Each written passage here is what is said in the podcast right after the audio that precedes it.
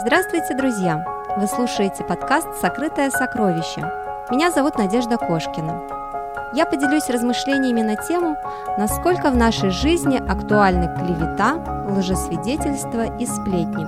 Стоит ли останавливать сплетника? По-прежнему ли в наше время правдиво выражение «молчание – это золото»?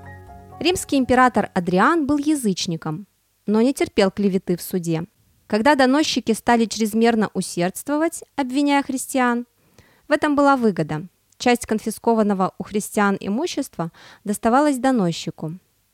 Император написал проконсулу Азии Минуцию Фундану, «Если кто по клевете потребует к ответу кого-либо из христиан, тебе поступать с таким человеком наистрожайшим образом, соразмерно с его гнусным бесстыдством» и тут же доносы прекратились. Как видим, языческий император был из числа тех, о ком апостол Павел сказал, «Ибо когда язычники, не имеющие закона, по природе законное делают, то не имея закона, они сами себе закон. Они показывают, что дело закона у них написано в сердцах. Мы же, христиане, имеем закон Божий, а потому на нас лежит большая ответственность Десятая заповедь гласит «Не произноси ложного свидетельства на ближнего твоего». Лжесвидетели были во все времена. Первосвященники и старейшины, и весь Синедрион искали лжесвидетельства против Иисуса, чтобы предать его смерти, и не находили. И хотя много лжесвидетелей приходило, не нашли.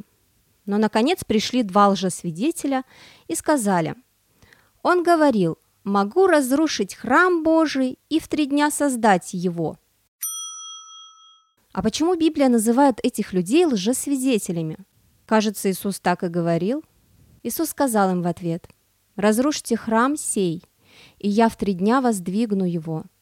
На это сказали иудеи, «Сей храм строился 46 лет, и ты в три дня воздвигнешь его». А он говорил о храме тела своего – те, кто назван лжесвидетелями, передали не слова Христа, а то, как они их поняли. Разве Христос говорил, что будет что-то рушить? Нет. Он сказал, что люди разрушат храм, имея в виду свое тело. Разрушитель не Христос. Разрушители – люди. А Бог – Создатель и Восстановитель. Храм был воздвигнут через три дня после разрушения – Христос воскрес. Получается, люди обвиняли Христа в том, в чем на самом деле сами были повинны – в разрушении. А вот еще один грустный пример. Речь идет о первом христианском мученике Стефане. Он беседовал с набожными, казалось бы, людьми, но они не могли противостоять мудрости и духу, которым он говорил. Тогда научили они некоторых сказать мы слышали, как он говорил хульные слова на Моисея и на Бога, и возбудили народ и старейшин, и книжников, и, напав, схватили его и повели в Синедрион, и представили ложных свидетелей, которые говорили, «Этот человек не перестает говорить хульные слова на святое место сие и на закон». А потом Стефана побили камнями. С чего все началось? С того, что кое-кого начало раздражать неоспоримая правота Стефана, но аргументов не было, а потому в ход пошла беспринципность. Помните, иногда лжесвидетельство рождается от беспомощности перед лицом истины. Когда мы обиженно говорим «всегда ты» или «никогда ты», это тоже, по сути, наговаривание на человека.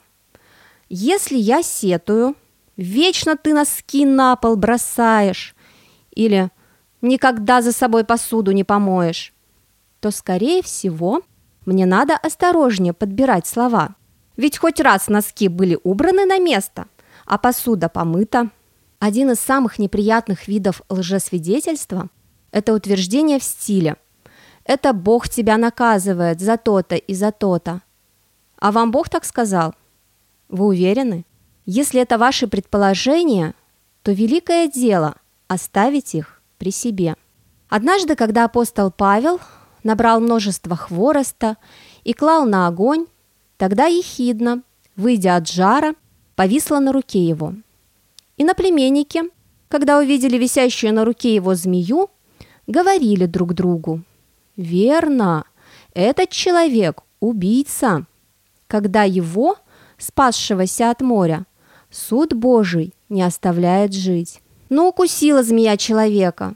Значит, он убийца?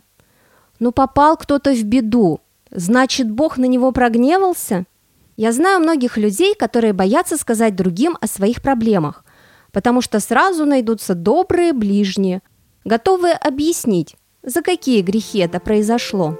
Не надо брать на себя функции Бога.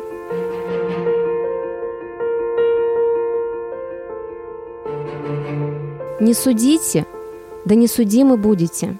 Ибо каким судом судите, таким будете судимы.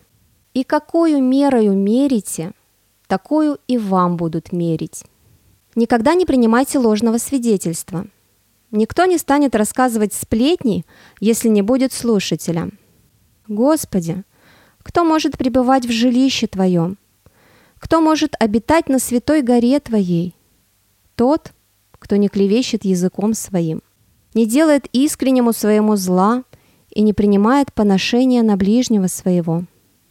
В нашей власти прервать цепочку сплетен, ложных интерпретаций.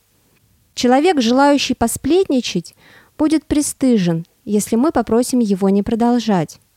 Даже если негативная информация о другом человеке правда, Бог не хочет, чтобы мы муссировали ее. Он призывает – Наконец, братья мои, что только истинно, что честно, что справедливо, что чисто, что любезно, что достославно, что только добродетель и похвала, о том помышляйте. А если кто-то оклеветал вас, как быть? Пусть совет нам даст премудрый Соломон.